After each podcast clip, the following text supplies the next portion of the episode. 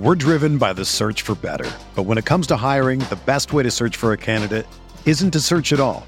Don't search match with Indeed. Indeed is your matching and hiring platform with over 350 million global monthly visitors, according to Indeed data, and a matching engine that helps you find quality candidates fast. Ditch the busy work. Use Indeed for scheduling, screening, and messaging so you can connect with candidates faster.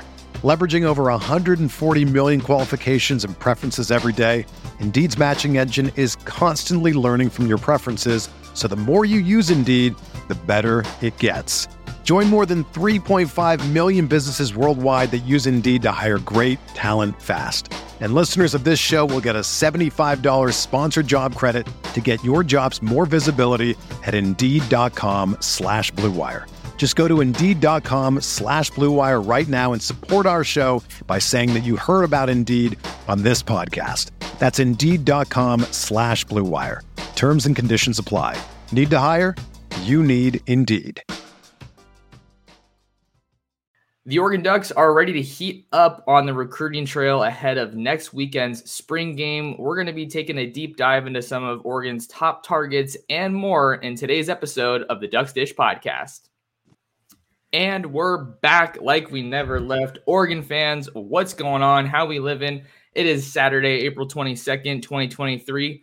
Thank you for tuning in to another episode of the Ducks Dish podcast. I'm your host, Max Torres, and uh, I am joined today by uh, one of our new intern writers over at Ducks Digest, Collin King, to talk some Oregon football recruiting. Collin, how we doing, man? Doing pretty good, man. It's really warming up on the trail. Let's get into it. Right on, man. Right on. Well, yeah, like I just said, you know, Collin's a, a new intern for us over on Ducks Digest. He's doing some recruiting coverage, kind of, kind of getting his feet wet now in the in the podcasting side of things. But just before we get into today's episode, um, just kind of tell the the listeners and the viewers a, a little bit about yourself, if you could. Uh, so I'm a senior. Uh, I live in Indiana, and I mean, one of the big things about me, I've been a Ducks fan since I was like five. So uh, really had aspiring dreams to do this, and finally now getting a chance to do it. So thank you again, Max, for that. And I'm going to Louisville next fall. So go Cards. Right on, man. There you go. Congratulations. Well, um, we got plenty of stuff to talk about. It's it's you know I could talk about recruiting all day, but um, you know, the people came for for some intel, for some notes, for some analysis, and uh, we're here to give it to them. So, starting things off, let's break down uh, kind of some of the latest updates that we're getting on the recruiting trail at the quarterback spot. It looks like uh, you know Oregon is is really kind of focusing in, honing in, if you will, on on two guys right now. Phoenix, Arizona, Sunnyslope quarterback Luke Moga, who has set a commitment for April 28th. And then uh, St. Frances Academy out in Baltimore, Michael Van Buren, who just announced the top three of Oregon, Penn State, and Maryland. He's supposed to commit in early July. Um, let's kind of just open it up uh, with, with those guys and maybe kind of get some of your thoughts. Yeah. So with Luke Moga, I mean, you're getting a extremely, extremely fast player. Um, you definitely want that completion percentage up, which is the only real concern. But you are getting a fantastic, potentially great upside player here with Moga. Should definitely finish as a four star, I think, um, on most recruiting sites. And I mean, honestly, his numbers would be even higher if he wasn't at as bad of a team, I guess, saying that in the nicest way possible. Um, so he's got the six finalists uh, BYU, TCU, uh, Miami, SMU, Arizona State, and Oregon. Um, and from what I know right now, it looks like he's going to be a duck. So next Friday, we'll be getting a new addition potentially to the class. Um, now, Oregon fans, this is where you kind of want to maybe have a debate here. Do you want the one prep uh, quarterback and one transfer guy, or do you want the two prep guys and then kind of see how it goes? Um, bring in Michael Van Buren, and then you look at in the past. So, like prep guys, you have Ty Thompson still on the roster, right? Um, and then you have other guys that we've seen in the past transfer in, like Anthony Brown has transferred in. We've seen guys um, also like Bo obviously. So I think Van Buren, um, looking at him, it's really kind of a question question mark really of what does he uh, want in a program and where does he necessarily want to go? Does he want to stay home or closer to home rather in Penn State? or even Maryland for that fact. Uh, they're in this top three as well. Or does he want to come out west? Um, he is just coming off of a visit, and then he dropped this top three, which um, was kind of expected to be his top three, um, and definitely helps Oregon hone down their options at QB. I don't think that they're really going to look anywhere else other than these two right now, unless they absolutely need to.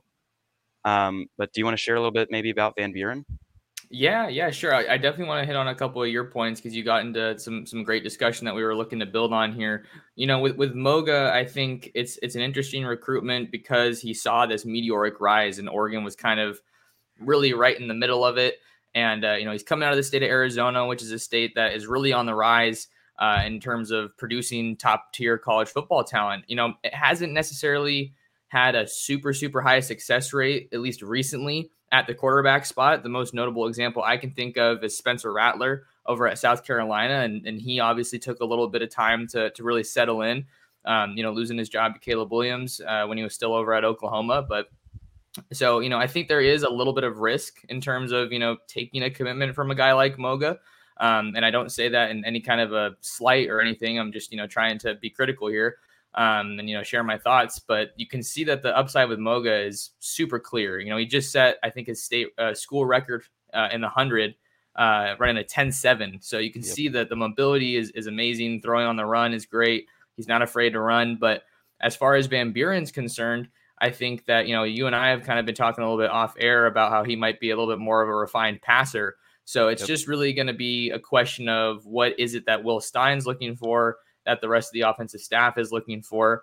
And it's so interesting, Collin, to look at quarterback recruits because unless they're just bona fide studs, like absolute can't miss guys, it's it's more often than not that they're not going to see the field as freshmen unless you know you have a Trevor Lawrence situation, um, you know Bryce Young type of a deal, and he he, did, he didn't even start right away. I don't think because uh, I want to say um, Mac Jones was still there.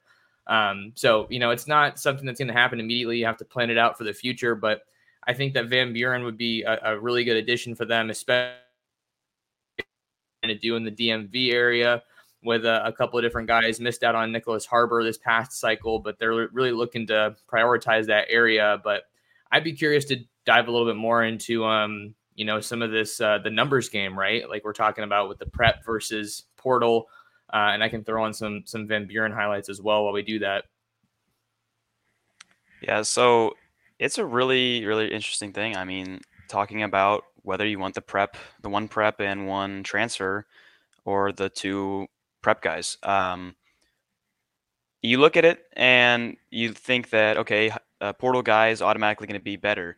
That's not always the case for sure. We've seen quarterbacks like Anthony Brown recently, which uh, was a bit of an experiment for sure with Cristobal, and um, you saw kind of how that unfolded. It didn't really work out. You look at other at other spots, even at QB, still here. Ty Thompson, the prep QB, also from Arizona, I believe Gilbert, Arizona.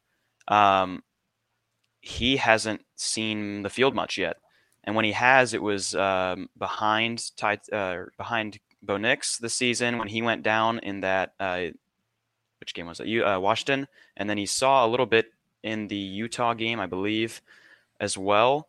Um, he's also seen a little bit he saw a little bit the end of the bowl game against Oklahoma um, when that game was already decided.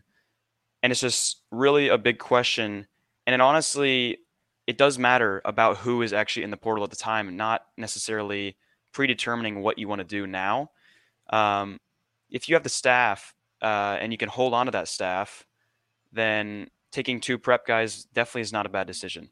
We saw last year Kenny Dillingham leave to be the head coach at Arizona State after one season here with Oregon. That was really the deciding, well, one of the deciding factors for uh, five star Dante Moore to flip his commitment, another prep guy. Um, and if you can just keep these guys together, I think that developing prep guys will work out pretty well. It's just you want to make sure you aren't predetermining, like I said, and you got to make sure that there is a definite spot for them. Like you don't want them to transfer in take up a scholarship and then sit behind a starter. Like for example, you have someone transfer in behind Bo Nix. Well, they're not going to play. You want to make sure that's that why DJ actually, you didn't come. Yeah, yeah, and that's a big point because I mean, obviously his brother's here, so I don't know what else you want to add on that part. Yeah, I, th- I think with um we can kind of have maybe this be like wind down the quarterback discussion a little bit, but I, I really think that one portal and one prep guy makes the most sense because let's just kind of toss out some hypotheticals, right? Let's say you can add Moga and Van Buren in this class. Fast forward to you know fall camp 2024, you're going into that you know really hoping and banking on Ty Thompson or Austin Novosad being ready Yep. um, to to be your starter, or um, or you know maybe even one of Moga or Van Buren. But I don't think that either of those guys have had the kind of high school careers or really you know built themselves up as players that a lot of people in the industry, you know, the industry experts don't necessarily tab them as day one starter kind of guys. And like we were just saying, that's not common. Um, and I just feel like with with Ty Thompson's development, we haven't really seen enough from him. I think to support the confidence in taking two prep guys. And I think that you can even, you know, obviously the film speaks for itself. And I've said multiple times he's not put in in the best situations. He hasn't had consistent offensive coordinators. You know, that's those are challenges. But you know, you got to roll with it. You know, there's nothing he can do about that. But I think the staff bringing in Matt Rush, that um, you know, fifth year transfer dude, uh, in in the spring may be a little bit telling of of where they kind of are at um, with with Ty Thompson in terms of their their comfort with him and, and confidence with him. I'm not saying that they're you know not confident in him, but you know, what what can we draw from these moves? I feel like with with uh, with college football, you know, a lot of stuff doesn't necessarily get put out there as blatantly as it does in the NFL in terms of media coverage. So sometimes you got to read in between the lines a little bit. I'm not saying that that's the reason that they brought him in, but I'm just throwing out that possibility. So that's that's kind of my my last piece. I feel like one portal, one prep guy by far makes the most sense and is the safest way for them to go. Yeah, I'd have to agree with you there. Um, although I do really like the idea of developing them, um, de- developing prep guys. That is, there's a very big risk with it, and yeah, I'd have to agree with you there. Right on. All right. Well, let's hop into our next little little subtopic here. trying to get the ticker up, but it's giving me a little bit of trouble. So give me give me one little second here. We're going to talk about USC wide receiver transfer Gary Bryant Jr. Uh, he's definitely the biggest name that the Ducks are tracking right now in the transfer portal. He has set a reported commitment date of May 13th, according to Greg Biggins over there on 247. Does an awesome job in the SoCal area and really nationally. Been able to see Greg at a lot of camps and stuff, which is dope. Um, but yeah, so May 13th. Um, I think Oregon was what wasn't the last visit that he took. I think it was Oregon and then A and M. I might I might be getting that mixed up. Um, no, you get it right. But but this is an interesting uh, guy to look at right now because it looks like Oregon's in the driver's seat. You know, from the the people that I've talked to close to the program, it looks like they they really like Oregon's chances. Um, not necessarily a done deal or you know a you know home run type of a decision. Um, but it's looking like they're in a really good spot here, and and you know that that would be a good addition for them for sure. I think that you know um, Bo Nix has played a, a big role in that recruitment. You know, he talked about it as much when he was looking to to bring Tez in, saying you know I talked to the wide receivers in the room you know, Kris and Troy, and I'm like, hey, I want us to have a competitive room, and they were like, we're all for it. So it, it would be a big addition. You know, he could he could do some uh, he could have some additional value in the return game as well. But I think the question for me, uh, Collin, kind of becomes if he were to come to Oregon, where where does he stack up in that receiver room, and, and who does he maybe displace in the depth chart from kind of the early grip that the early grip that we have on that position right now? Yeah, so bringing in Gary Bryant Jr., uh, just go over his stats. So this past season, he only had two receptions for 15 yards. Um, but his prior season in 2021 was very, very good. He had over 570 yards, seven touchdowns. Uh, he also had a rushing touchdown, which is interesting. Um, but who would he displace? You look at, you have the freshman coming in, the big freshman, um, five star Jurrion Dickey. Um, he hasn't been fully healthy since the end of his season. You look at that, um, and he's also not on campus, if I recall. Um, he will be one of those kind of normal date, I guess, guys there for the summer. Um, you look at guys like Josh Delgado, who are just kind of right on the edge there, kind of holding on to a spot. And you wonder if a move like this would push him maybe to the portal. Um, you also look at other guys. So you brought in Alabama wide receiver or former wide receiver Traeshon Holden. Uh, spring's gone very well for him, um, according to everything that I have heard uh, from media availability and whatnot. Uh, wonder if maybe his spot would be what was taken, or whether it would be uh, Bo Nix's adopted brother in Troy transfer uh, Tez Johnson. Tez Johnson, though, is an absolute blazer. He is extremely, extremely fast. And I think, regardless of who you have in this room, Tez will have to see the field because of that. Um, I think that Troy Franklin is probably the only wide receiver who won't uh, be at risk of being moved somewhere. Um, I like Kris Hutson a lot. I think he's due for a breakout year as well. But I can't help but think that a move like this would only kind of stunt his growth a little bit. Yeah, you mentioned a lot of good points there. And, and I think that the one about Troy having the only lockdown spot makes a lot of sense. But at the same time, you know, I think bringing in high school versus transfer portal guys have two very different, you know, messages and two different sets of expectations because no one's transferring to your school to to ride the bench. You know, when when not the high school guys are signing with you to ride the bench, but there's different levels of expectations, you know, that come with that. And I think that Traeshon Holden, you know, he's been doing a really good job. You know, he's kind of their big body wide receiver, uh, along with Kyler Kasper, who I also think is in in uh, you know in line for a breakout year. 6'6", 200 pounds, you know, freak athlete kind of a guy. Um, but Traeshon Holden's been doing well. Um, you know, I was I was talking to somebody the other day that that was able to take in that scrimmage um, last weekend, and that was you know the same point that we just keep hearing. The more people I ask, Tez just moves differently. He's so fast and kind of just on a different level from anybody in that room.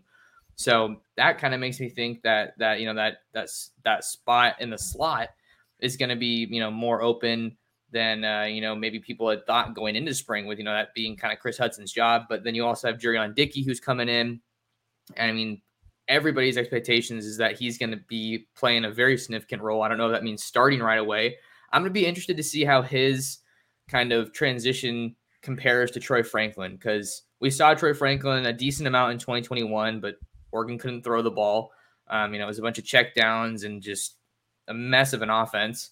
Um, but then, you know, once he got under Kenny Dillingham's system, he was just getting let loose, and that's what Will Stein wants to do. He said, you know, I think a lot of people took it out of perspective, out of um, uh, you know, blew it out of proportion when he said the you know plays are overrated, players are what matters more. I, I get the sentiment, um, but you know, I think that there's just so many good guys that Oregon's going to have, but I, I, don't know where Gary Bryant would slide in because he's an experienced guy and and he had a pretty good year at USC before these transfers came in. You know, Addison and Mario Williams and Brenden Rice and he kind of got pushed to the wayside. Um, and Oregon was a, a, top school for him coming out of high school. Washington was also recruiting him when Junior Adams was on staff. So I think it's shaping up to be a really good addition for Oregon. Um, but like you mentioned, you know, guys like Josh Delgado, uh, you know, Justice Lowe is a younger guy they're looking to to try to get more involved this year. I think it, it, makes the room more crowded, but at the end of the day, you're giving yourself more options, and you know you want to be a, a, more dangerous offense, and I think that's something that Gary Bryant ultimately allows you to do. So I think that you know if he wants to come, you're, you're going to take him, and then try to figure out the the depth chart later. Yeah, and just to add on a little bit um, as to some of the other guys that are definitely in the mix too, like you mentioned, Kyler Kasper, he is definitely in the mix. He is a guy that could be um, towards the bottom in a sense or he could be very, very high up. He is a very high potential player there. Um, he's also from Arizona, if I recall. Um, going back to that Moga stuff. Um, you also have Justice Lowe, like you just mentioned. I believe that was the first flip that um, Dan Lanning had as a coach, flipped him uh, from Utah and had him come in. He was only a three star, and now he has already, I guess, passed expectations in spring, and he looks to be a potential big time player. Um, there's a few other guys as well in the mix. Um, trying to think of who Cozart. exactly. Cozart, yes. Ashton Cozart is a guy that I think uh, is going to be very, very good. Um, really, just like seeing him play in high school, I think he's a very, very good player and could develop very well. These are all guys that are in the mix. And then you also wonder um, with some big bodied guys here, uh, do you potentially move them to address the need at tight end, which is hope, maybe one of the points that we'll uh, discuss later on. A big, t- I mean, a big guy could move there. That way, you can have a, essentially five wide receivers on the field um, whenever you want it if you're going to run a four wide out set. Um, and it just depends, I guess, really with how everybody does when they arrive. And I'm mainly saying that Jurrion Dickey, if he's fully healthy, I think the sky's the limit for that kid. And he could be definitely, like you said, significant playing time right away. And it's just going to be very, very interesting to see how, I guess, the cookie crumbles here. Yeah, and, and and it's funny because when the season ended, you know, you lose Cota uh, from a year ago. He's he's the main, you know, loss in in that room. And then you have, you know, a bunch of transfers. Dont'e Thornton to Tennessee. I think he's gonna kill it. That's Dude, I think that's gonna him. be I think that's gonna be the biggest loss for Oregon in the transfer portal, honestly. If either him or Keith Brown, you know, that was a move that caught a lot of people by surprise. Um, but you know, you know, you lose Seven McGee, Isaiah Brevard, Isaiah Crocker, um, you know, a lot of guys, but I think that this wide receiver room is honestly looking more deep, if not more promising, the more I talk about it and the more we go through spring football. Um, you know, and, and Oregon's going to have a, a, lot of weapons on that uh, on in that position to to really you know open things up or keep opening things up because they got opened up with Kenny Dillingham and Will Stein doesn't sound like he's going to you know shy away from that by any means. Um, any any final points here on, on Gary Bryant before we talk some some 2024 wide receivers? No, not really. All right, all right, good stuff. Um, and then yeah, you know, you talked about tight end. They talked about maybe using Mateo Uiagalelei, Josh Conerly, uh, thought Shipley. was very interesting. Um, that was very interesting. I mean, especially, I don't know. I, I don't think that you want to move Josh Conerly to tight end when he's you know such a special player. A'lique Terry was saying he's the hardest worker in the room, and you know, just all the reviews have been so positive on him. I don't think you want to move him to tight end. I also don't think you want to move Mateo to tight end because you know, you want to have him focus on one side of the ball. But, you know, I saw him in those games against Mater Dei last year where he came up with some huge plays at yeah. tight end. So, you know, it's it's there. The the skill is there. We also look like moving Conerly would maybe uh, mess up his development at tackle because he's slated to be the starter. I mean, second year being a starter at Oregon, that's a big thing for sure. And you have a very solidified line that lost a lot of people. And Conerly on that potential left tackle spot, I believe. Um, that's gonna be big. Yeah, maybe you have him at left tackle, and then you know Ajani over at right tackle. I think he played most of his snaps at right tackle at Rhode Island, but um, I think you know also the last thing on the tight end deal, they're looking for more help in the portal. They've made a couple offers there, North uh, and they had they had that North Texas guy. Yup, yup. Um, so we'll see what happens there. But I also think that we don't want to blow this out of proportion because I think they're referring to moving guys potentially just to kind of get them through the spring. Maybe not so much a, a full time move uh, that carries over to the 2023 season. But that's why we got to, you know, just try to keep keep our hand on the pulse of everything and, and see what's going on. So we'll keep we'll keep tracking that storyline.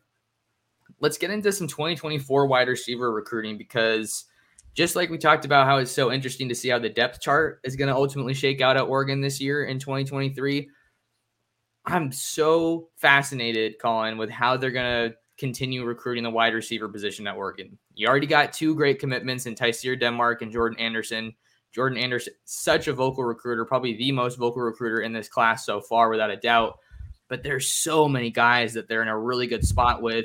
A lot of them have made it out to campus recently. Um, so I'm just going to throw some names out there, and then uh, I have one guy I want to you know kind of start on first, and that's uh, Gatlin Bair out of uh, Burley, Idaho. Um, you know, this is the fastest recruit in the country. You know, that's pretty you know undeniable at this point. Um, he just put Oregon in his top five, along with Boise State, Nebraska, uh, Michigan, and um, I think there's one other school, but I can't remember.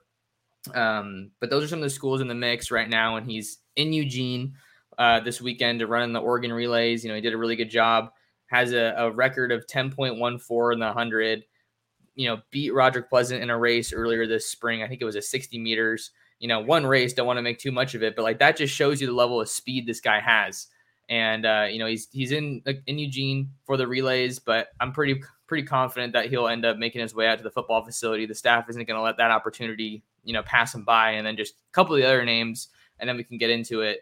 You're also in a good spot with Ryan Pellum, uh, you know, who who uh, is an Oregon legacy at, with Don Pellum being the former linebackers coach. You have Aaron Butler out of Calabasas. He's currently in Boulder right now for his Colorado OV.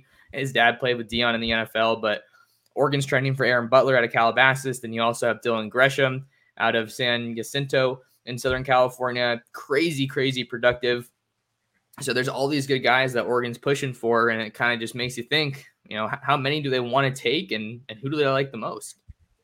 Yeah, so you look at this class, like you obviously said, they already have uh, Jordan Anderson and they have Tyseer Denmark. Uh, Denmark is a guy. He's so some, I've seen some people speculate saying that um, like this is obviously not true. Say, oh man, he's definitely gonna decommit or something because he's across the country. That's not true. He is definitely at the moment locked in um, and bought into the program, and I think that him also being in Pennsylvania could help their chances for Van Buren just being that close.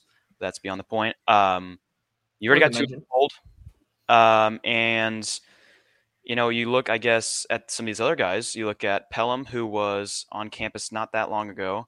Uh, I believe beginning of April. No, March. I think, I think it was. This is this month. Okay. Um, and then you had uh, Gresham, who was on campus, I believe April twelfth. And then you had Aaron Butler, who was also recently on campus. Um, with both Butler and Gresham, uh, you have uh, you are the leader in 247 crystal ball predictions.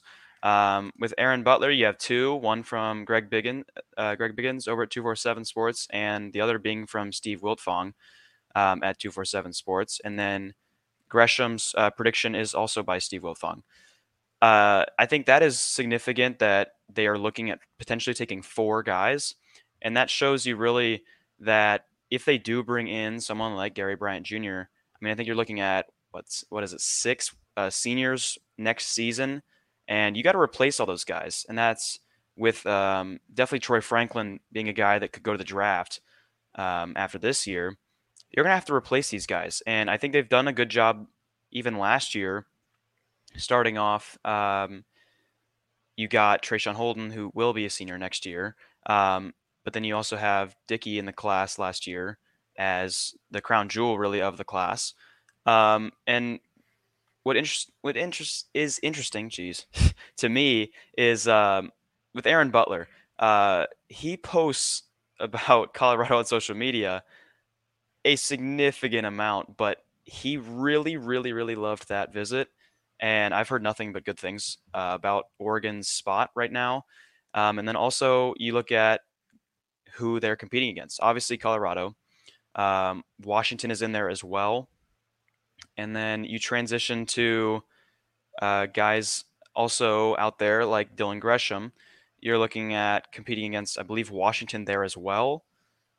Um, and back to your point about a monster season. I mean, unreal season honestly. Um, 90 receptions, 2,051 yards, and 31 receiving touchdowns is outrageous. Um, I don't know if I've seen that big of a stat line for one season ever, um, at least in my time covering Oregon or looking at Oregon. Um, but there's a lot of potential for this class. If you can add four guys, then that's great to replace the six potentially going out next season or after next season, um, or even if it's five with maybe Troy Franklin going to the draft. But I don't know if there's anything you really want to add on any of these guys. Yeah, no, for sure. Um, just before I do, how are we? How are we doing on time with you, Collin? I know we have one more kind of topic we wanted to get into. Oh no, we're good. You're good. Okay.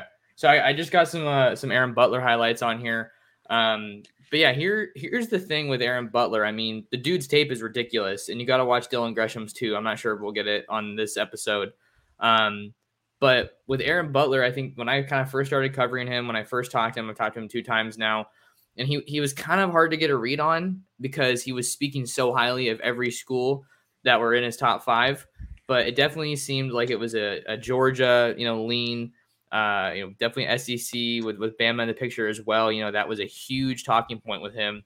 But he was telling me that the conversations he had with Will Stein were some of the best conversations he's ever had with a coach. And you know, everything that we're hearing is that that was you know a home run visit when he went out to Oregon. I even heard that there was some buzz that uh, he pushed back his Georgia OV after that visit. I'm not sure if that's the case, but because he's in Colorado right now, and that was still the plan. But the interesting thing to I think monitor here with with um, you know, Butler's recruitment is obviously his relationship with Jordan Anderson, you know, two top SoCal wide receivers, but also Deion Sanders playing with Aaron Butler's dad in the NFL. I, I think that that is a, a, a factor in this recruitment that could really kind of change things up and maybe cause some chaos because he's getting predicted to Oregon right now, albeit not with high confidence. And there's still some time. I think he's looking for a summer decision, early summer.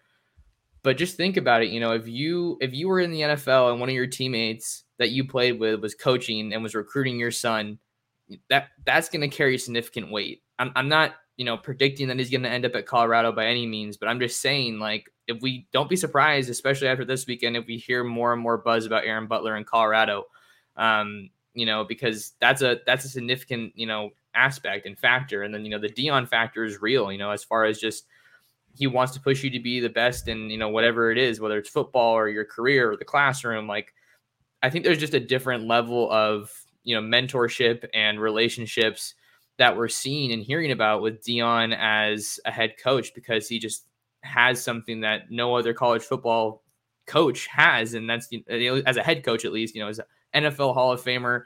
You know, he's got the hype, he's got you know the reputation, you know, whatever it is, he's checking all the boxes. You know, all that being said, I'm super excited to see what Colorado can do. I was listening to a pod the other day that said, you know, five games would probably be, you know, if they don't at least win five games, then that's kind of a letdown. So I'm not expecting it to be some kind of miracle turnaround there but I am excited about what they're going to do, and uh, they're they're definitely a team to watch for with Aaron Butler, and they could be some big competition for Oregon. Yeah, I think they are in it for a lot of um, recruits, definitely because of Deion. I mean, obviously, no one's going to want to go to a team that's 111 prior to Deion being there. Uh, Deion coming in, I don't see if you're a, if you're a defensive back, why you wouldn't want to go there. Um, obviously, that pedigree that he has of being a Hall of Fame defensive back. I mean, and also the fact that he played, he could play on both sides of the ball. And I think that's something that definitely also would be intriguing to Butler here. Um, he's a guy that doesn't want to play defensive back in college. That's um, at least speculation to why he decommitted from USC originally. Um, and he wants to play wide receiver. So there's also potential. I mean, Deion could talk to him and basically say straight up, I know how you can play both sides of the ball. And he's also got guys like um, you got Travis Hunter there, who's going to play both sides of the ball. And I think it'll definitely, definitely be interesting after this weekend to see what comes out of it. And going forward, does he um, schedule maybe an unofficial and then an official to Oregon before his visit? And also the timing of each visit. Um, obviously, Colorado getting an official right now um, is kind of good for Oregon, honestly it can they get the last official? Yeah, so that that'll be we'll have to keep an eye out on when that official visit gets scheduled. The the last point that I want to talk about, and then we can move on, Collin, with the 2024 wide receiver recruiting. I, I don't know if you've noticed this. I kind of just noticed it while we were, you know, recording here. I feel like a lot of these guys that we're talking about and that Oregon's going after got some Dylan Gresham highlights over uh, on the screen now. If you guys are watching us on YouTube at Oregon Football Max Torres, make sure to drop a like and a comment, subscribe to the channel. But a lot of these guys are the same body type, and I think that's something that you really have to consider uh, in this class because um, you know Trey uh, Traeshon Holden's a, a, bigger body wide receiver. Um, I can't remember how much eligibility he has, but I think we were saying that he could come back in 2024. Okay. Okay. So yeah, let's just you know operate on the assumption that he can come back in 24. You're losing Troy Franklin, who's not necessarily a big body wide receiver. You know, he's got good height. I think 6'2, 6'3, but he's he's not really bulked up, kind of more of a sleight of frame guy. But then you have Jordan Anderson and Tyseer Denmark, which are pretty much kind of the same body type. I want to say there's not a lot of top end guys that are, you know, six three, six four, six five in this class. A lot of them are between you know five eleven and, and six two. Uh, at least that Oregon's going after. But they did land in the top five. A guy we haven't even talked about yet. Uh, uh, for James Madison, uh, the second yeah. out of St. Thomas Aquinas and, and Fort Lauderdale. Um, and I think that he's a name that maybe isn't getting talked about enough with the wide receiver recruiting for Oregon. You got FSU, Louisville, Missouri, and Michigan also in the mix there for James Madison. And he, like we saw with uh, Michael Van Buren, who we were talking about earlier, he came out with his top five right after that Oregon visit, which I think is kind of uh, telling about you know where Oregon stands. And both he and Dan Lanning are Kansas City natives. And he probably has the strongest relationship with Dan Lanning of any head coach that is recruiting him. And he is more of that big body wide receiver. So I think that that's something that we definitely have to keep an eye on as far as just, you know, Oregon needs to be conscious, conscious and, you know, observant. You know, you don't want to get a bunch of studs that all have the same type of game and all have the same type of body type. Um, that said, I think they do have to operate and, you know, manage this class with the assumption or the hope that Kyler Kasper is going to be able to break out and, and be that big body guy for you. We're driven by the search for better. But when it comes to hiring, the best way to search for a candidate isn't to search at all. Don't search match with Indeed. Indeed is your matching and hiring platform with over 350 million global monthly visitors, according to Indeed data, and a matching engine that helps you find quality candidates fast. Ditch the busy work. Use Indeed for scheduling, screening, and messaging so you can connect with candidates faster. Leveraging over 140 million qualifications and preferences every day, Indeed's matching engine is constantly learning from your preferences, so the more you use Indeed, the better it gets. Join more than 3.5 million businesses worldwide that use Indeed to hire great talent fast. And listeners of this show will get a $75 sponsored job credit to get your jobs more visibility at Indeed.com slash BlueWire. Just go to Indeed.com slash BlueWire right now and support our show by saying that you heard about Indeed on this podcast. That's Indeed.com slash BlueWire. Terms and conditions apply. Need to hire? You need Indeed. With everyone fighting for attention, how can your business stand out and connect with customers? Easy, with Constant Contact. Constant Contact's award winning marketplace platform has helped millions of small businesses stand out, stay top of mind, and see big results fast. It's okay if you don't know much about marketing. Constant Contact's writing assistant tools and automation features help you craft messaging and say the right things at the right time. I use this to help write and send my email newsletters, and you should too. So get going and start growing your business today with a free trial at constantcontact.com. Just go to constantcontact.com right now. Constant Contact, helping the small stand tall. ConstantContact.com. Yeah, and it's interesting you say that uh, about James Madison, which I think um, Oregon's in it for sure. I don't have a whole lot of intel on him, um, other than that I have heard. Um, obviously, I'm not going to say that he's this is fully confirmed, um, but from what the intel that I've heard, um, FSU is definitely towards the top I won't say they're the top team, but they are definitely towards the top there. Um, and they're a cla- they're a team right now that's very very hot on the trail. Obviously, saw them flip somebody from Georgia, which was uh, five-star tight end Landon Thomas. That's extremely hard to do. Flipping a tight end, um, especially of that caliber from Georgia, with their pedigree at uh, or their prestige rather at uh, tight end recently in recruiting. Uh, that's very very hard to do, and they have started to heat up a bit. Um, I would definitely like to see Lanning go back into Missouri again. We saw him go there for um, four-star D lineman Tionne Gray. Uh, he flipped him from Missouri, and getting another guy out of Missouri would be very, very good. And I think also building a Missouri uh, to Eugene pipeline could be something very, very special, considering that there's a lot of top talent there right now. You look at um, there's the number one defensive lineman in the nation Nwaneri uh, or Williams Nwaneri there, and maybe you could get some vocal recruiters in um, Missouri that could help you out and try to get you, I guess, in more on that race. Uh, Williams Nwaneri is currently also at um, Colorado, which we talked about with Butler being there as well. And this is a this wide receiver class we're still looking at.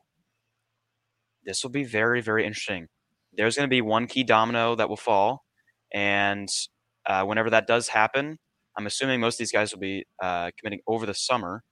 Uh, I don't really have a timeline on James Madison, but most of these guys going to go over the summer, and then as one commits, then it'll start. I think popping for sure, and then even Pellum as a guy that we haven't necessarily really looked at as um, the key target or the priority target but it's looking to be an Oregon versus uh, USC again battle for another California guy, which is a very very important one um, that Oregon has won a few battles on in California. Uh, Dan Lanning's done a very very good job there. Um, and yeah, I don't know. You want to add anything, Max? Yeah, yeah. So this will be the last. I can kind of wrap up the recruiting talk here on the wideouts. Um, but I mean, here's another thing that you need to consider, Collin. I mean, you, you probably know this, but maybe people kind of forgot. Jordan Anderson and Ryan Pellum were teammates at Millikan last year. So like, you know, you have that aspect of it. You want to team up again in, in high in college. Um, and then you have the Riley versus Lanning recruiting battle. Lanning's won a lot of those battles recently, admittedly, but admittedly, those are defensive guys. I think I, you know, I talked the other day about you know how people get kind of butthurt when I'm talking about how Oregon's running through LA um, and getting some of these top you know USC targets possibly. But it's also been pretty apparent that Lincoln Riley prioritizes the portal over high school guys. So I think that's gonna you know help him and hurt him in some ways. So it's interesting to see how Lanning kind of manages the portal. Um, but uh, what was I gonna say? With yeah, with Madison, we talked about Madison. I thought there was one other point that I was um, that I had on on the tip. Oh, the another guy we were talking about the Missouri pipeline, Jeremiah McClellan out of Christian Brothers. He's a guy who has Oregon in his top schools as well. I think he's probably maybe 20, trending more towards Ohio State right now. Uh, what what receiver isn't?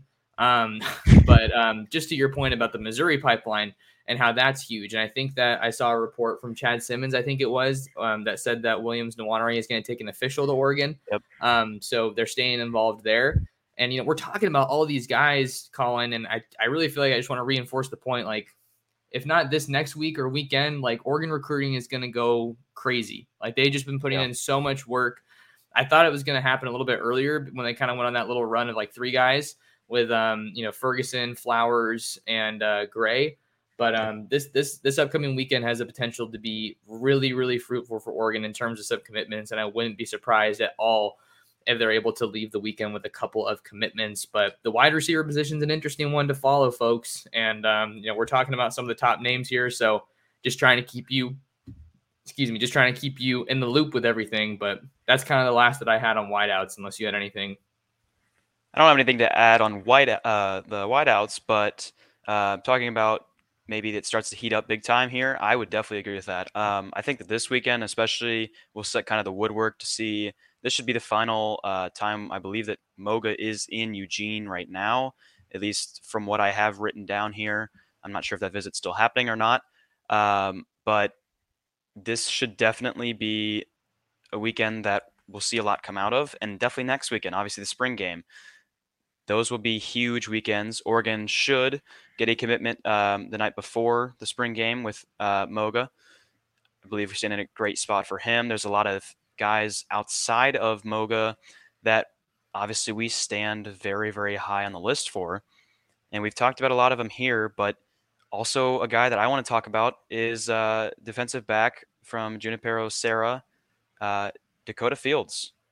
He is a guy that I have talked to a little bit um, over just uh, messages and stuff. And man, this kid is very, very good it looked early on like it was going to be, uh, well, really, Washington was in there big time, USC was in there big time, and right now it looks to be Oregon. Oregon leads at the current moment. This is a teammate of Oregon signee in the 2023 class, Roderick Pleasant, um, also teammate of another uh, name that we should know in uh, another 2024 corner, and that is Nico Klemm. Uh, that last name should sound very familiar. His father was the O line coach here at Oregon.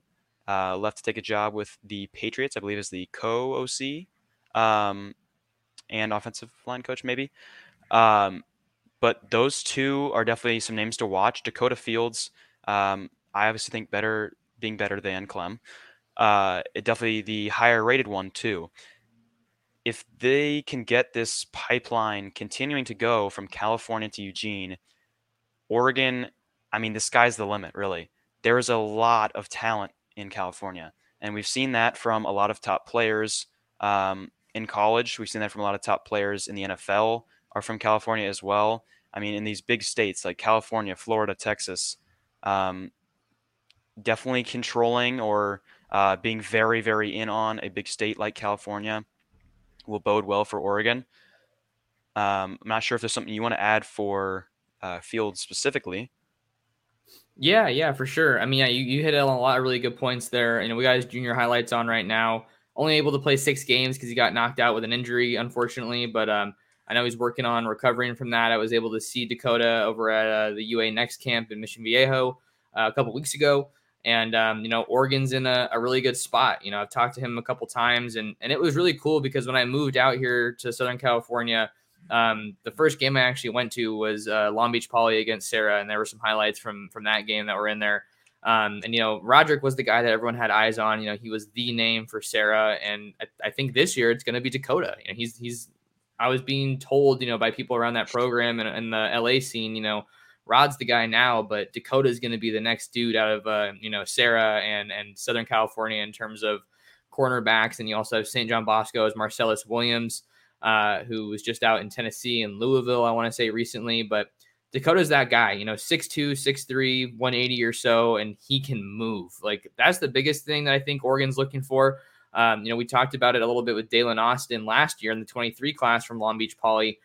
Though that we know what the prototype is for Dan Lanning's defense when it comes to corners. You know, it's Christian Gonzalez. It's tall guys, long guys that are fast fluid hips. You know, you can put them on an island. And I think that Dakota Fields is probably Oregon's top corner target in, in 2024, at least the top guy that they realistically have a shot at. You know, you got Ify Obidegwu out of St. Frances as well. You know, he's teammates with, with Michael Van Buren. Um, he leads there, unfortunately. Yeah, yeah. So I don't I don't think that the the buzz is super strong there for Oregon. Um, but you know, Dakota Fields is a guy that I feel very confident in saying that Oregon leads for right now.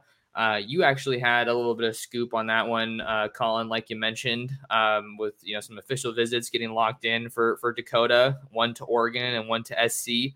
Um, when I talked to him, he was saying that he's gonna you know trim his list down in the next month or so, and uh, you know release an updated list of top schools. But I think you and I are kind of on the same page, and we can agree that this is really has all the makings of uh, of an Oregon versus USC recruiting battle uh, I think that Oregon really sits in a good spot here, uh, especially after hosting them on campus recently. They're just continuing to strengthen their relationship. I think that as long as Demetrice Martin and Rashad Wadood are on this staff and Dan Lanning's on this staff, like I, I just don't see them missing out uh, on on top DBs out of SoCal. But all that being said, he has been to SC a lot recently. I think he said three trips in the last month and a half or so, and um, I think that that kind of sends a message to me that you know the USC staff learned from the Rod Pleasant you know commitment to Oregon that they didn't put the work in that they needed to. Uh, I think there was some talk that you know maybe he didn't hear as much from the whole staff. We know how Oregon likes to have everybody or multiple guys in on one one recruit. Um, so I feel really confident saying that Oregon leads here, but SC is not going to make that one easy, and they're still very much in the picture. Well, and um, going back to talking about your visit, so he told me that he'll be visiting on June 23rd, um, and that uh, SC will be getting a visit at the beginning of the month. I believe he said the third, June 3rd. Um, so Oregon will get potentially the last visit there. Uh, another big kind of, well, really overall, Arizona is a massive, a massive, massive state here for recruiting. Uh, this season, you've got guys like um, Elijah Rushing, who's a five star. He is from Tucson at Salpointe uh, Catholic. Uh, you've got also guys in there. Um, you've got Miles Lockhart, who is a teammate of or former teammate of Cole Martin's, um, and that is a big one because while he may be in Ohio State lean right now, that I mean that really is a huge, huge recruitment. And then back to California, you got Zabien Brown there as well, another top corner. Um, a guy that USC and, and Ohio State are really vying for.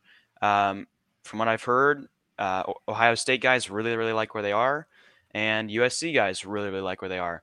I haven't heard a whole lot of uh, smoke about Oregon. I don't think he's posted any of his visit pictures uh, either, which doesn't really matter. But um, I haven't seen much about his visit overall. And what is big there with Zabien Brown is that we will, or not we will, Oregon will get the final visit. And that is very, very, very big. Oregon getting the last visit is something that this uh, staff has really prioritized, um, especially that they want the last visit. They want to make sure they have the last pitch at everybody. Uh, even if they missed on guys like when they had the last pitch on Nyckoles Harbor, that's whatever. You do the same thing, um, and it'll work out for you in the end. Um, looking at other guys, uh, California again, offensive tackle Brandon Baker. He's a guy that uh, is, I believe, a legacy. Um, yeah, his brother. At, yeah, and he's a really really big target for this group or for this class. And they already have the groundwork laid down. They have um, Ferguson, obviously, already here, and they have Fox Crader, who I'm not entirely sure about his commitment because um, he's visited a lot of schools. That's yeah. my opinion. I'm obviously just trying to put that out there. Um, Baker is a top guy. He's a guy that you want the groundwork laid there, and then you want to go for the top guys. That's what the staff does. And they'll definitely get a shot at Baker. I believe he will be in town for the spring game. There was at first speculation he'd be in this weekend. He's not. Um, but they'll definitely get a shot at him for uh, definitely get a spot to get their pitch in for sure next week. Um, A'lique Terry, that I don't think will. I think that'll be the first time, yes, that he will meet A'lique, uh, A'lique Terry and see if A'lique Terry can get that pitch. And see, I mean, he, obviously he's done a good job so far, from what I've heard. Uh, you saw guys like Eddie Pierre-Louis visit, um, I believe it was last weekend, and you saw Isaiah Joe Garcia visit this week uh, during the week. Um, and that I think A'lique Terry was a home run hire again by Lanning, but only time will tell. There's a lot of a lot of top guys that Oregon is really in on. And not all of them are going to come here, but I don't think there's a bigger name right now at a position of need, per se, than Justin Williams. Um, out of Texas, we're also uh, this class the staff is also trying to take a look at his uh, teammate. Um, I'll look up the name right now. I think it's Joseph. Um, the D lineman. Yes, Joseph. Yeah. Anoje, I believe it is. Like, yeah. Um, yeah, I'll leave it at that. I don't want to mess up his name. Um, that is a massive, massive target for Oregon, and really kind of a prospect they can't miss on. If you miss on him, then well, Justin? you have a lot of backup guys. Uh, yes, Justin Williams. Um, I personally have had great talks with another uh, linebacker in Dylan Williams and also uh, Kamar Mothudi. I believe it is uh, Mothudi, and I think those are guys that really Oregon needs to get. This is a uh, not not very deep linebacker group right now for Oregon. Um, obviously, Keith Brown leaving kind of hurts. You've got Jamal Hill, who's now over to linebacker. You've got Justin Jacobs, uh, Devon Jackson, uh, Harrison Taggart. I won't get into all the names, but obviously Bassa is another guy. And then you look at uh, the transfer from Arizona State, Connor Soelle, who's looked very good so far. These are all uh, mostly aging guys, other than Taggart and Jackson, that you are going to have to replace sometime soon. And this linebacker class has a big potential to bring in four guys, maybe, um, just like wide receiver. I think it's more realistic that we bring in three, but three to four is definitely something this staff is prioritizing. And I wouldn't be entirely shocked if we try to get uh, Justin Williams or Dylan Williams, maybe even Kamar on board very, very soon um, and let the dominoes fall from there. Yeah, no, it's lots of really good stuff there, Collin. Just to, to kind of wrap on Dakota, and then maybe we can start to wind down a little bit with some, you know, follow back on some of those notes that you had there. Um, you know, Dakota Williams is, uh, or sorry, Dakota Fields, excuse me, getting my names mixed up here. He's a big target for Oregon, you know, especially out of Southern California. Um, no commitment date just yet, but you know, feeling really good about Oregon's shot. Oregon's shot there. Um, so definitely wanted to just kind of wrap that up on, on Dakota and just you know he he's been high on Oregon forever. You know, over a year ago. Uh, you know, I think Oregon was the team to beat, and you know he's taken some visits, but Oregon has just really remained at the at the top. I think in this one um, so far in, in his recruitment. So to kind of wind down a little bit, you know, you talked about a lot of big names there. You know, Kamar Mothudi is a guy I got to meet at UA next. He's going to be in town for the spring game at Oregon. Uh, took a trip out to Utah recently, Washington as well. Those are some other schools that are still in the mix. You know, that's just a freak athlete kind of a guy. You know, led led his league in tackles and rushing. I, I say that every time I talk about him, but like that's just insane to me that someone could do that. And then you also have Dylan Williams, another former USC commit that Oregon looks like they're in a really, really good spot for. I think he's got a couple officials set up to Texas, Michigan, Miami, and I think Oregon's going to get an official. It's just a matter of when and how does that line up with his commitment date? Because, like you said, that's a big part of their strategy is trying to get that last OV uh, before the um, commitment date. Um, and then Justin Williams is a guy that Oregon had so much momentum for last fall. I actually thought a commitment was coming uh, based on one of the sources I was talking to uh, out in the fall. But you know, then he kind of kept blowing up. Now he's got a top group. I want to say it's like down to six or so, but it's like Bama, Texas, Texas A&M, Oregon, uh, Auburn, USC, schools like that are in the mix. Um, so linebacker is a spot that could definitely take off. Um, and I'm wondering too, Collin. I kind of be curious to get your thoughts on this. You know, we know a bunch of guys that Oregon's in a good spot for, but an interesting part of recruiting is the timing. The timing yeah. is everything. I wouldn't be surprised. I mean, I, I'd be. I don't want to be too confident, but I wouldn't be surprised if hypothetically Oregon has three or four guys right now that are like, "Hey, let's make this happen," and they're like, "Okay, cool, cool," but hold off, wait, wait until wait until we get you up here for the spring game. Wait until you know we have all that buzz and momentum around the all that hype around the program, and then you know pop off. Like I, yeah. I think that's very very realistic. We talked about Dylan Williams. I wrote my next five to commit story. Um, you know, not too long ago. I think it was after Aaron Flowers committed. And um, you know, Dylan Williams was the guy I listed that I was very confident about. Kamar, uh, Nate Frazier is another dude out of yeah. Mater Dei who has also seen a meteoric rise uh, up the recruiting rankings. I think he's on three's number one running back. Um, he may not even be the best running back on his team, which is wild. Yeah, Jordan Davison's a freak over there in the best way. Uh, that's not an insult. Um, do your friend do your friends say that, Collin? I know you're a bit younger than me because you're in high school, but like, do you do you guys say that? Like that guy's a freak? Um, usually, obviously, add uh, we'll try to add athlete at the end. Just make yeah. sure don't sound. I don't know. Too, too mean. There's a little bit of a stereotype with that word, but it's whatever. I mean, I think that Frazier is a stud. I think that um, he could be a guy that comes in, competes right away, and definitely fits in with what Coach Locklyn wants to do. Um, I posted a quote from him the other day. Um, if you're a soft, I'm not gonna, I'm just gonna censor it, but if you're a soft batch cookie, then you need to get away from me. Um, and they have a play a bakery for that, and that's like if you are a soft batch cookie, they have a bakery for that called the transfer portal. And so cool. I think that speaks that speaks volumes. I mean, you, we saw a few guys transfer out. Um, obviously, you could technically consider McGee the wide receiver slash running back. Uh, you saw Sean Dollars leave. You saw Byron Cardwell leave. Um, I'm not sure if I'm missing another one. Um, but that really speaks volumes, I think, to what this group wants to do, how they address everybody on the team, and really this staff has just nailed recruiting so far. They've been very, very good.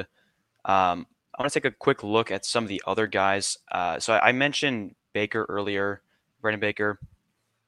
I think honestly, there's a lot of smoke right now to both Georgia and Nebraska.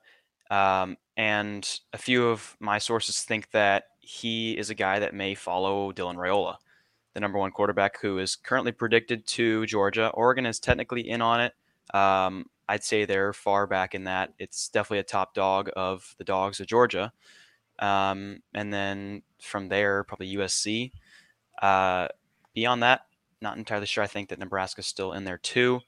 Um, but this is a very, very good class. Oregon stands very well right now. Uh, going back to what you said about maybe there's three to four guys that already are ready to announce um, and they're waiting. I think definitely after the spring game, that is going to be a time you see some commitments. Um, obviously, Moga in my opinion, and I think we talked about this off air as well. Um, he he's kind of like a duck, man. He like we feel very strongly about him, and yeah, I think there's just a lot of guys that'll definitely uh, fall soon after this, and the keys, the key dominoes for the class will fall right after. Yeah, no, I think that it, it makes a lot of sense too with with the timing of everything. Like I said, you know, one trend that is is very apparent, I think, really with the best programs in college football, but certainly with Oregon, um, you know, since they really kicked things into high gear from a recruiting standpoint with you know Taggart and Cristobal, and then now with Lanning, you want to get that heavy lifting out of the way spring and summer so you can focus on your season and then some of those top top guys like your Josh Conerlys that that want to you know go past those traditional recruiting deadlines. Um, but let's let's just kind of maybe wind down with some more talk on the on the uh, offensive line because it's a position that I think is really intriguing to look at and obviously very important for Oregon this next yeah. cycle because you have a mixture of veterans and some new faces. Uh, but you got it. You know, there's no guarantee that that's going to work. I think that you have reason to be confident it's going to be a darn good group, but you you don't know until we get to the season, and you got to yeah. um, just keep yourself stocked with a bunch of top talent. Um, we talked about Eddie Pierre-Louis, uh, who's he might be the most interesting. I think he's the most interesting offensive line recruit for Oregon in the 2023 class. And it's because he's like, you know, 6'4, 315, 320, whatever it is. And he moves he's like wheels, man. that dude moves, man. He runs sprints. Like you don't see offensive linemen do that. It's absolutely insane. He has these super swaggy, like aviator type glasses that he wears at camps and on visits that I think just give him a whole bunch of personality. Um, you know, he's a beast. He's out of Florida, which is you know A'lique Terry's native state, uh, his home state, and I think that that kind of makes them a contender. They already got Dallas Wilson in 2025. You know, long way to go to hang on to him, but A'lique Terry is a guy that's obviously going to help you with your Florida recruiting, which has been one of the most difficult states for Oregon to recruit. Uh, in recent years because it's all the way across the country. And, you know, so many of those guys go to your, your Alabamas, your Georgias, your LSUs, your Clemsons. Um, but they're doing what they can to try to find those guys that they have a good shot at. You know, you don't bring guys out to Eugene from across the country unless you feel like you have a good shot. And then a couple other guys. You got Bennett Warren out of uh, Fort Bend Christian Academy. He's an offensive tackle in Sugar Land, Texas. And then uh, Isaiah Garcia. You know, that's a guy that we can maybe talk about a little bit more, and then we can can get out of here. Um, you know, he's at Corner Canyon now, uh, which is I think most people view that as the school in, in Utah. That's where the Ducks found Jackson Powers Johnson and Harrison Taggart. Um, but Isaiah Garcia was on campus last weekend, and um, you know the buzz kind of coming out of that trip is that it's looking like an Oregon versus USC battle. There um, went to USC the week before, and um, you know I think that Oregon really knocked that one out of the park. And then you got some good Utah connections on the roster that I mentioned, and I I really like Oregon shots there, but you know we got to see what the timeline looks like and uh, where else he trips out to because that's how we try to kind of draw some conclusions and you know really see where someone's at. I haven't quite heard what you have heard about Oregon versus USC, um, and I haven't really been fully ve- invested on his uh, recruitment. Really, uh, I had heard good things um, from the last time he visited Utah, and heard that they were very much trending for him. Utah does a very good job at recruiting a line, which means that they will definitely be a contender regardless. And considering it's in state, um, I think it will be hard for any program, either Oregon or USC, to pull him away from his uh, home state. I'm not sure where I think we uh, stand, like in terms of first, second, third. Um, but maybe you have a bit more of insight on that than I do here. Yeah, I, I don't really know necessarily, you know, first or second, but you know, that's that's kind of what I was being told is that it looks like the the focus is on uh, USC and Oregon right now. Um, and the the interesting follow up to your point is I was also told that it's it's looking like Utah has lost a bit of steam in that recruitment and that they're actually not maybe not as uh, involved or as favored as some had previously thought. You know, with the momentum that they have on their recruiting trail, back to back Pac-12 championships never really been a team that's recruited very heavily. They've always been a school that's done more with less under Kyle Whittingham. And um, I don't think I think that they're at the point where they're not going to have to settle maybe as much as they did in, in the past, um, which is you know exciting for them. You know, I don't think Oregon fans will love to hear that, but you know, um, just as a football fan, I'm excited to see what they what they have to do. Um, we we just hit the hour mark, Collin, which is not what we were expecting to do, but it's been it's been awesome just chopping it up. Um, I, I do kind of want to wind down the show. So any any last thoughts from you before we get out of here? Nothing much uh, yet. I guess I'm sure we'll see a lot uh, this week and in the following week. Oregon stands at a great spot. Um, they obviously have to focus on their spring practices as well. Hopefully that all goes well for the team and then also like just recruiting. I mean, they're in a fantastic spot, ready to take off and yeah, that's all I got really to add. All right. Well, you guys got to make sure to stay tuned into the Ducks Dish podcast and to ducksdigest.com.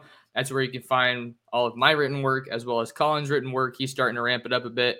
Want to hopefully get him going on some recruiting interviews before too long. Um, but yeah, it's it's going to be a pretty big week. I mean, if not for commitments leading up to the spring game, I think you're going to see some more big names get added. Uh, I'd be surprised if Dylan Williams didn't make it out, but we'll have to see because um, you know everybody wants to get that guy on campus. He's a big name. Got to see if Moga is going to be in town next weekend or this weekend because that's what he told me it was going to be this weekend. But then he came out with his top schools and his commitment date, so things can maybe change up a little bit. Um, but it's going to be a busy week. You know, I'm, I'm bummed that I can't make it to the spring game. Going to try to see if I can watch some. I'm going to be at a wedding in Texas. Uh, so the the you know social calendar is not aligning very well with with Oregon recruiting and, and football right now, but we got to make it work. I'll do the best I can to keep you guys up to date. Um, and then before we get out of here, Collin, uh, where where can people find more of you and what you have going on in this space? You know, wanted to give you a chance to plug all your pages and whatnot. Uh, so I'm on Instagram at the on the at right here at ducks.insider. Um, you can find me on Twitter, I believe it is. Let me see. I'm not sure. Um, Insider Ducks. Insider, yeah, inside at Insider Ducks, capital I and capital D, and yeah, and then find me on Ducks Digest. All right. Well, guys, make sure to lock in with Collin. If you want to find more of me, you can follow me on Twitter and Instagram at mtorres sports, and you can find all my written work on ducksdigest.com. And then we're here on YouTube at well as well at Oregon Football Max Torres, and then listen to us on your podcasting platform of choice. But that'll do it for today's episode of the Ducks Dish podcast. Appreciate you guys taking some time out of your day to talk some duck football and some Cruton with us. And uh, until next time, we'll see you on the next episode of the Ducks Dish podcast. It's happening daily. We're being conned by the institutions we used to trust. The mainstream media is distracting us with meaningless headlines instead of focusing on the harsh realities facing American families. Time is short before something big happens, and that's why so many folks are preparing. They're becoming self reliant by investing in emergency food storage from My Patriot Supply. Go to mypatriotsupply.com and secure four week emergency food kits for each member of your family. Each kit contains tasty breakfasts, lunches, and dinners, averaging over 2,000 calories per day. Save $50 on each four week food kit you purchase. Plus, get free shipping on Ready Hour four week emergency food kits. You're not ready if it's not Ready Hour foods. At My Patriot Supply, you can also get solar power generators, water filtration units, heirloom seeds, and survival gear. Order by 3 p.m., and your unmarked boxes ship the same day. Shop MyPatriotSupply.com today. MyPatriotSupply.com.